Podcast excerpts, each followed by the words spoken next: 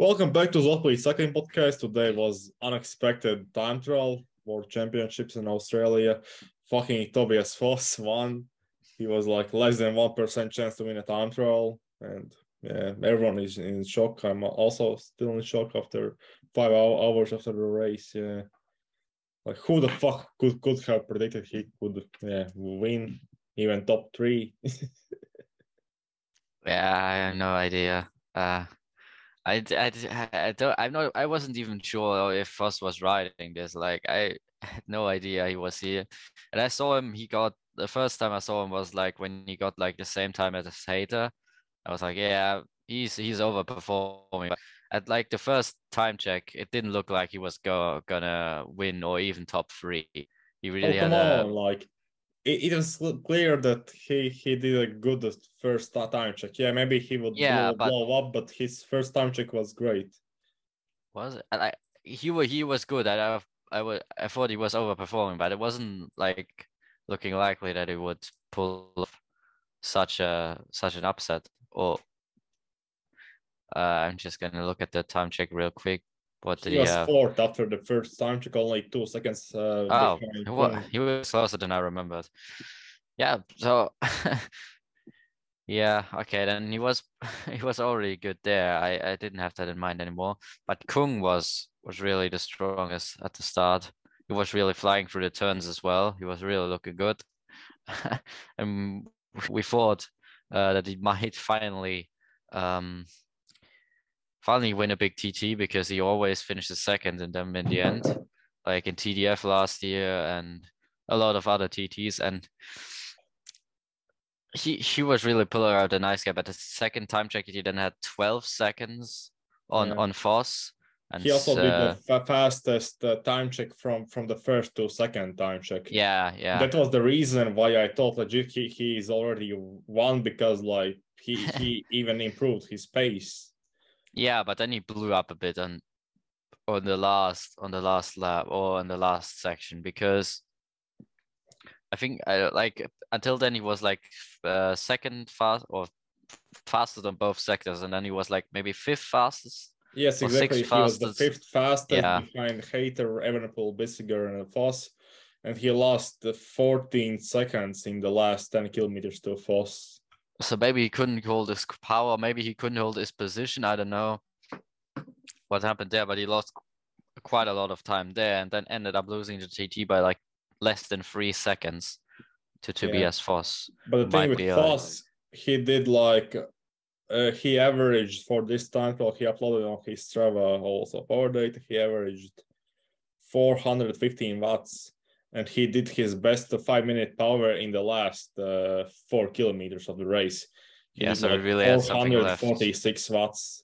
So he, he legit saved the many watts in for, for the last 10 minutes, and that's why he gained yeah. so much time. Yeah, maybe he just also didn't didn't expect himself to be able to do that much. And then yeah, had, he had paced it really left. well. Yeah, he, like yeah. in the first lap he did uh, in the second lap he did four, four watts more than in the first lap so it's very rarely in these time trials that you do a second lap faster like in tokyo yeah. olympics pretty much roglic was the only one who did the second lap also as, as as the same as the first, first one. one. so yeah it's fucking yeah shocking that he could have pulled off and yeah i mean Foss uh, his odds were like 100 to 1 i think yeah and... even less like on some bookies even 200 but his real chance to win was even slimmer because in bookies like they need to make money and also you could uh, like if you can bet at uh, win at 150 you can also bet on his top three which would be like yeah. his top three chance 50 to 1 yeah. Yeah awesome yeah in that direction yeah. So yeah he was a real big outsider maybe the biggest time trial upset since for Liferov winning the Giro ITT I think the biggest, like by the odds, is uh, in this uh, Tour de France Lampaert. Okay. Oh yeah. Rain. If you don't count that, that then was Lutsenko one in Dauphiné last year, which is also oh, yeah. one, one versus five five hundred. It was like complete what the fuck. Too, but like this is the biggest upset in the big time trial in World Champs or Olympics. Yeah. yeah, because as well, like the Lutsenko had the pacing where everyone got the pacing wrong except Astana and Lampaert had the rain, and this was just uh, there aren't really any excuses or reasons why he would have uh, uh, won just on this particular occasion because he was just really strong. Um, overall, it's just so unexpected because looking at his time trial results, like he got a few decent ones. Maybe I think third in the Giro uh, prologue last year, and Yeah. fourth in in Algarve this year, which is quite funny because Algarve had this Algarve ITT had the same top four than the uh, World Champs ITT today, uh, just in different order. So Foss, Kung, Evenepoel, and Hayter, and I think in Algarve it was Evenepoel, Kung, Foss, and then Hayter Oh, was no. third and Foss was fourth. Hayter was third and But Foss Aaron fourth, yeah. like put uh, one minute in in uh, all of those three guys. Yeah. Algarve. And he after the race in the interview, he said he did his best power numbers in time trial. That was his best time trial ever. So like legit, this means that Evenepoel was basically at the same level as in Algarve, or even slight, slightly better. And Kung, Hayter, and Fosses just um, like su- su- suddenly improved by uh, like five percent. Yeah, but but uh, you also never can trust Strava numbers fully. I think it's quite unlikely that Remco did better power while being lighter than in Algarve as well, and being so much worse compared to the comp- uh, competition. yeah. Because I think he did already big watts in Algarve. What was it, 390? 392 watts, yeah. Yeah, so maybe if he was like 64, 65 kilogram, he did like 6.6 6 watts per kilogram around in TT position. So yeah. And also like Kung uh Foss's power is not that insane. Like he's quite heavy, so maybe like 5.3 was it at 78 kilogram. Eh, he might be lighter, so it's 5.6, 5.5, but yeah, but it's not it's not crazy power. uh, yeah, it must be like 100% under reading or like, Or Remco is overreading. uh, I don't know, no. Because, like yeah, like Derek Gee from uh, Israel Cycling Academy, yeah, he's riding for for, for Conti team, for War, War Tour team. He did uh, five watts more, no, yeah, four watts more than Foss, and he's like only two kilograms uh, heavier than Foss. And he lost two minutes and he finished finished 19. Okay, but that's with like a factor bike, which is like maybe the worst Yeah. setup in War Tour. Yeah, and also like the, the, the comparing watts is always a bit difficult in TTs because it's so much about uh, Yeah. aerodynamics. I don't, I don't really know. I like I have no idea what Foss's CDA is. Maybe it's only air. I, he didn't look that aero on the bike, but It's hard to tell. Yeah, Yeah, aerodynamics tell. is a hard thing to understand. Only Bert, Yeah. Bert Blocken understands.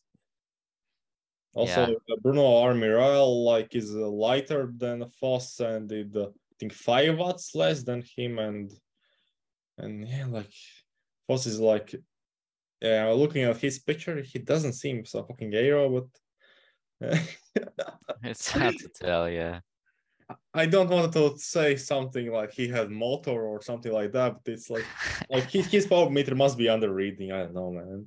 He can be so aero, like it, it's impossible. yeah, maybe. Like he also has, I think, the Shimano uh, power meter, which many people say isn't very accurate. So uh, who knows? I don't trust power meters anyway. So. Yeah, who know who knows how, how good it is but but nonetheless it was a very impressive tt Uh, it remains to be seen if he will also perform uh at this t- itt level next year because it's probably like it's probably for him, better for him to focus on time trials instead of going for top 10s and giro because i don't i don't really see the potential there to evolve in a top top tier gc rider yeah, because Because- Jumbo has many many better. Uh, Yeah, that GC as well. riders. yeah and Yeah. foster's not that that good of a climber i don't think Yeah, So, yeah. finished third. Uh, Yeah, even a did he yeah. choke? Like if he said, like he said, like this is the best performance ever. I don't fucking believe it, but if it's true, then he didn't choke at least after Volta. Yeah. yeah, uh, the uh, the thing, the defending champion we haven't talked about him, Filippo Ganna, he blew up completely. Like he was still up there at the first time check and at fifth place, three two and a half seconds behind Foss, and then he cracked completely.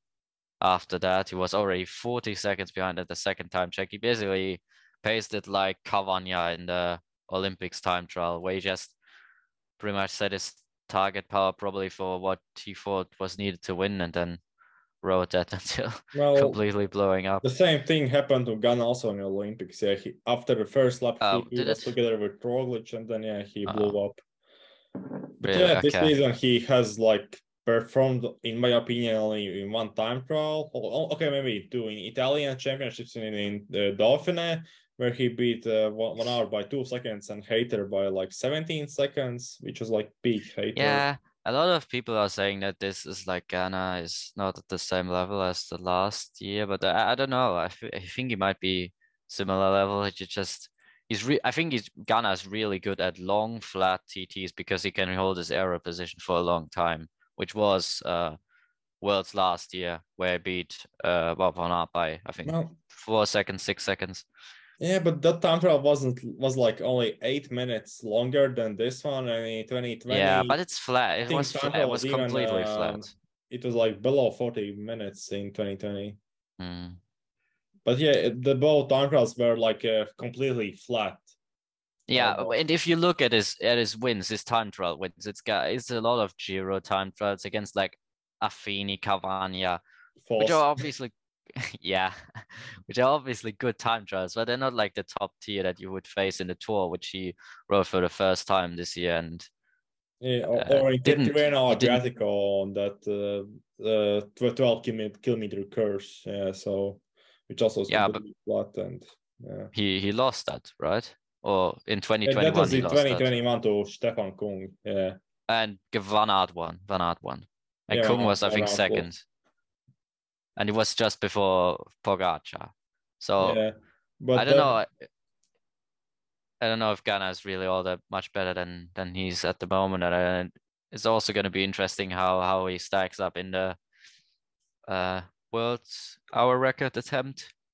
That is in a, I think he weeks. must beat better than Dan Bigham's time. Like he must beat. like, I thought I, I I said after Dan Bingham um, did that time that Ganna's not gonna beat that, and I'm stand I stand behind it. I think Dan Bigham is really fucking good. yeah, Yeah, but he had a one point one point oh point one five CDA. Yeah. I legit think Ganna will beat. Like, yeah, he was supposed to ride uh, at the date when BM ride, but uh, yeah, he, he he knew he can't. He isn't at good form. So yeah, he, Yeah. he will ride at the same day as Lombardia. But the good thing for Ganna that he signed an extension with Ineos until 2027. So who the fuck cares if he- that he didn't win a world champs? He he can don't don't give a fuck. And yeah, Yeah, he's probably on like two million a year for, yeah, and for probably six like years. Trexie Predator will try to like Yeah, offer try even more money and Yeah, but like it- it's very good for track track yeah that Ganna that Ineos was stupid enough yeah to to give him insane amount of money.